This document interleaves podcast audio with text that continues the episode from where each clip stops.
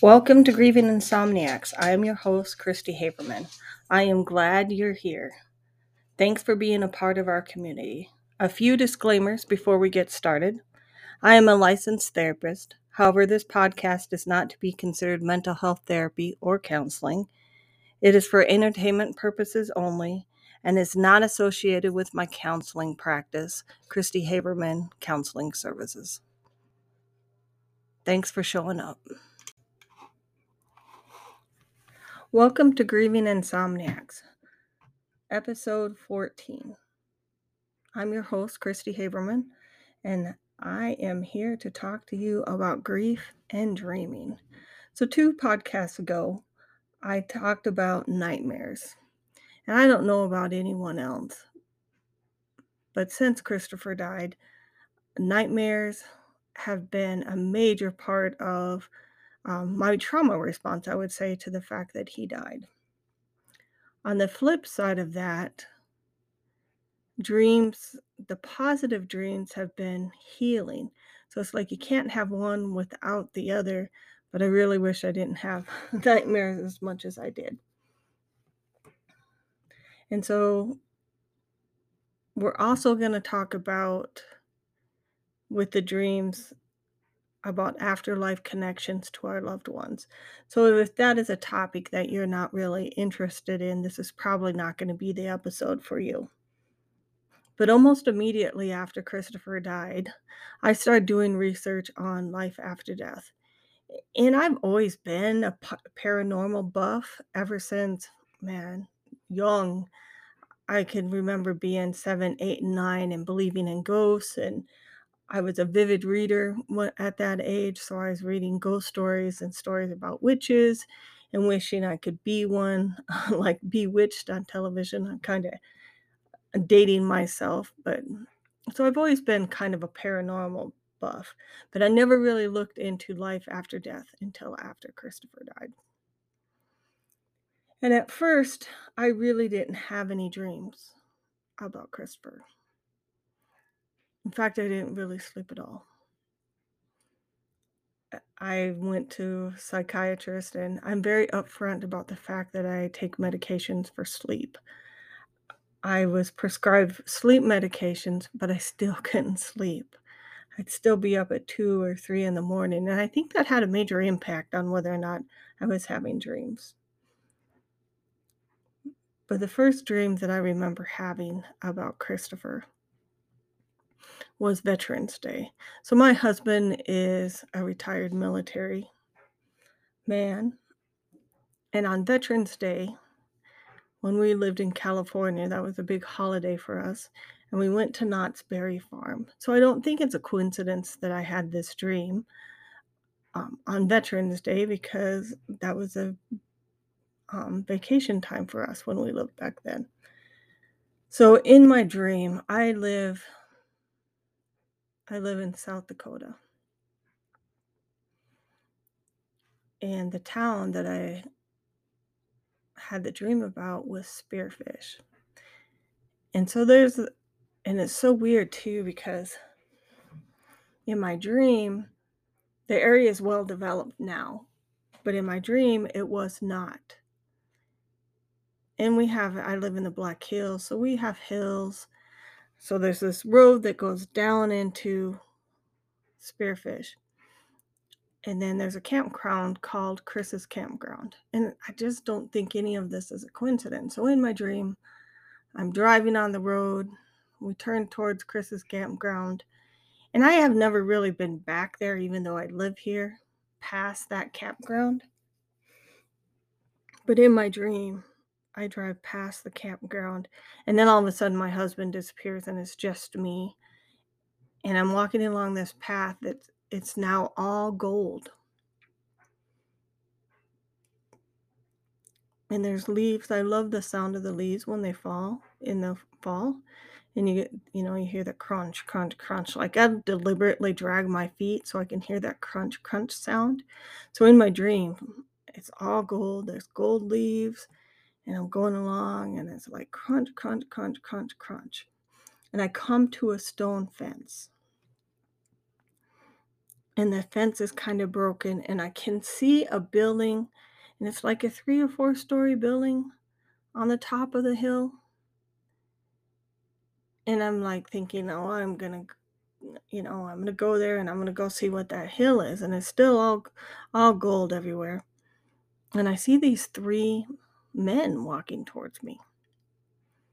There's one that's clearly in charge. He's got kind of a narrower face, dark hair, you know, I can see his, um, his pointed nose, and he kinda stops me and says, "Oh, you can't go past here, you can't go past here." And there's another man there, and then there's Christopher. And Christopher doesn't say anything to me, but I just look at him. And he looked like he did when he was 6 or 17 years old. So he used to wear those farmer caps, that was back in in style back then. Um, he had a camouflage jacket on because he used to go coon hunting with his friends. And he had longer hair, and he was very sad, looking at me very sad. And we just stood there for a while, but we couldn't and I was very aware that I couldn't get any closer to him, and he couldn't get any closer to me. But I knew this was no ordinary dream. And so after I, you know, then the dream just ends. And the next morning, I, wake up, and I know I've seen Christopher, there's just this knowing. So if you ever have those dreams where you wake up in the morning and you say, "Is that real?" You have to believe that it is real. It will bring you so much comfort because you can tell tell the difference between when you're just dreaming about them or when it feels real. And if it it feels real, it was 100% a visitation.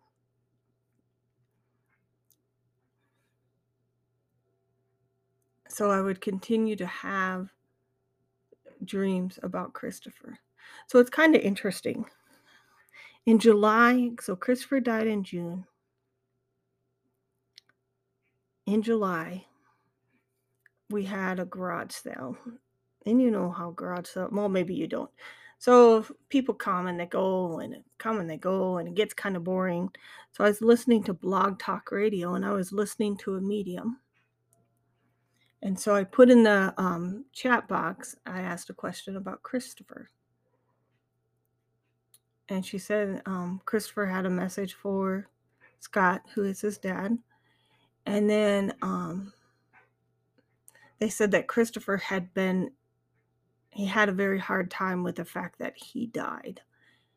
Um, that was really hard to hear, but that he was in a hospital on the other side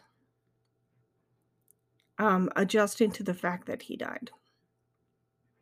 So so when I had that dream in November, I immediately thought, you know that house on the hill absolutely could have been a hospital, absolutely could have been.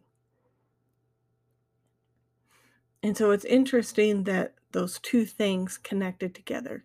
And so this was just at the beginning of me trying to understand if there was life after death, and I'm gonna do a whole podcast about that, but today I just wanted to talk about the dreams.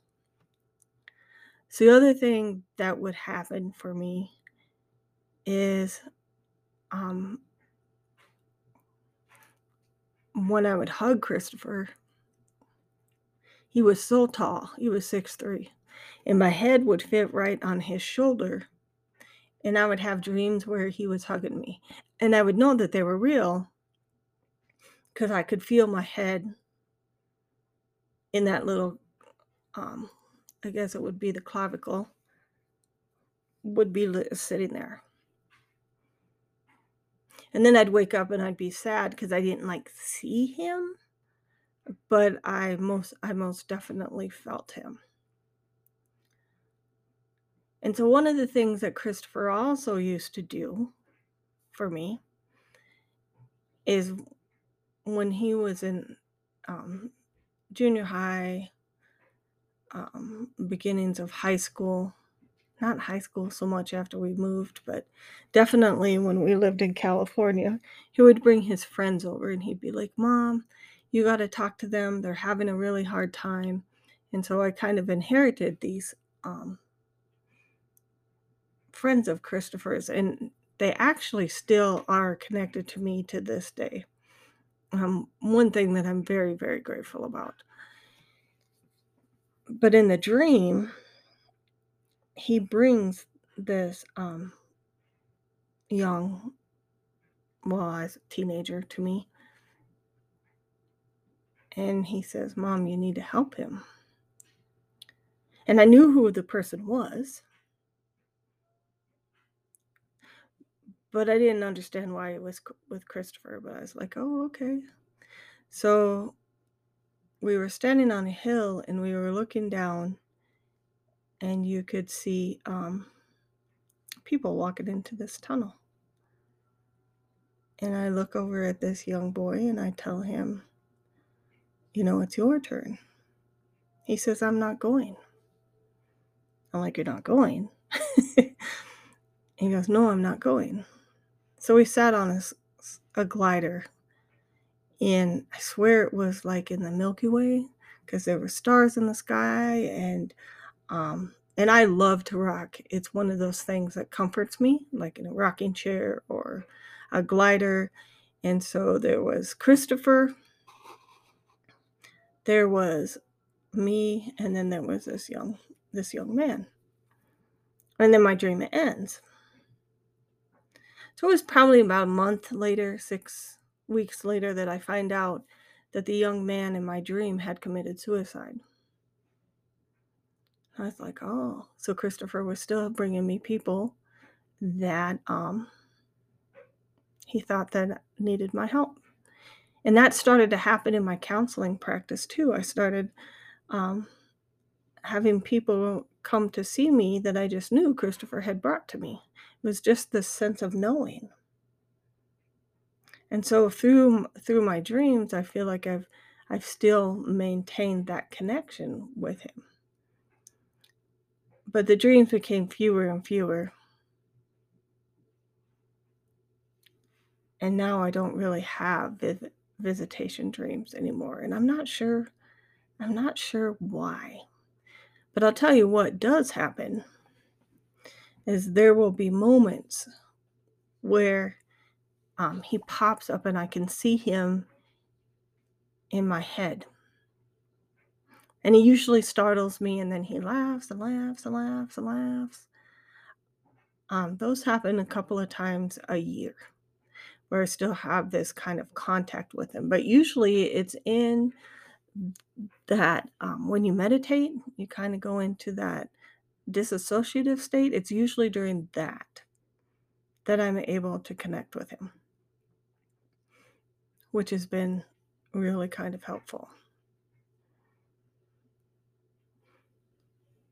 And so those dreams are a way that you stay connected with your loved ones. They were hard though. Because sometimes when I go to bed at night, I just begged for Christopher to come visit me. And now he's a stubborn young man. And if you've researched life after death and some of those things, you'll find that after we die, our personality stays with us. And Christopher was hard headed. He was a very independent young man, and he would only do what he wanted to do when he wanted to do it. It's actually a personality trait that all three of us share my youngest son, my oldest son, and myself. We are all very independent people. We are definitely not followers.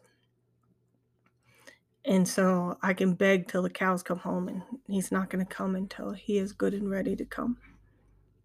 So, interestingly enough, though, speaking of these dreams, um, my sister, who is very similar to me in our interest in the paranormal, and I don't know know if that comes from the fact that we uh, grew up outside of religion and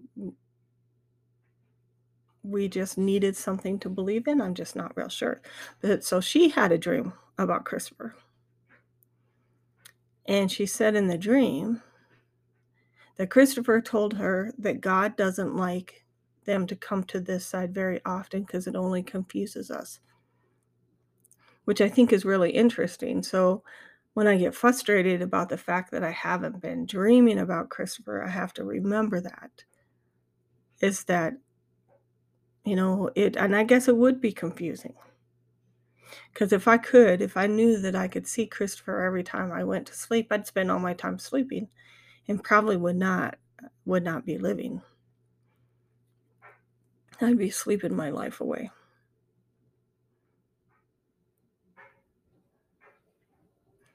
And that's a hard, I mean, hard thing to do.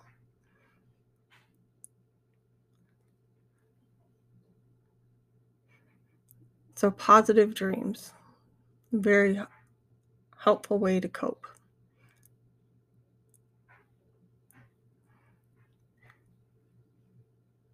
So, thank you for turning in. This is going to be a short episode about the positive dreams.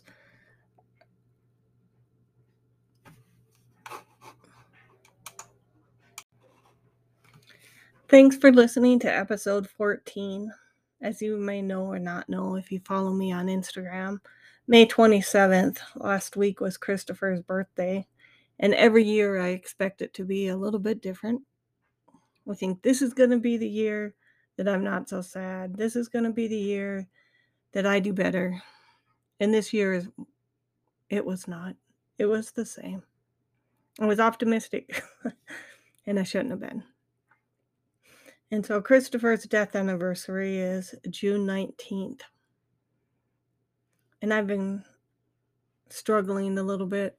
Well, okay, a lot of bit with the different things leading up to his death anniversary.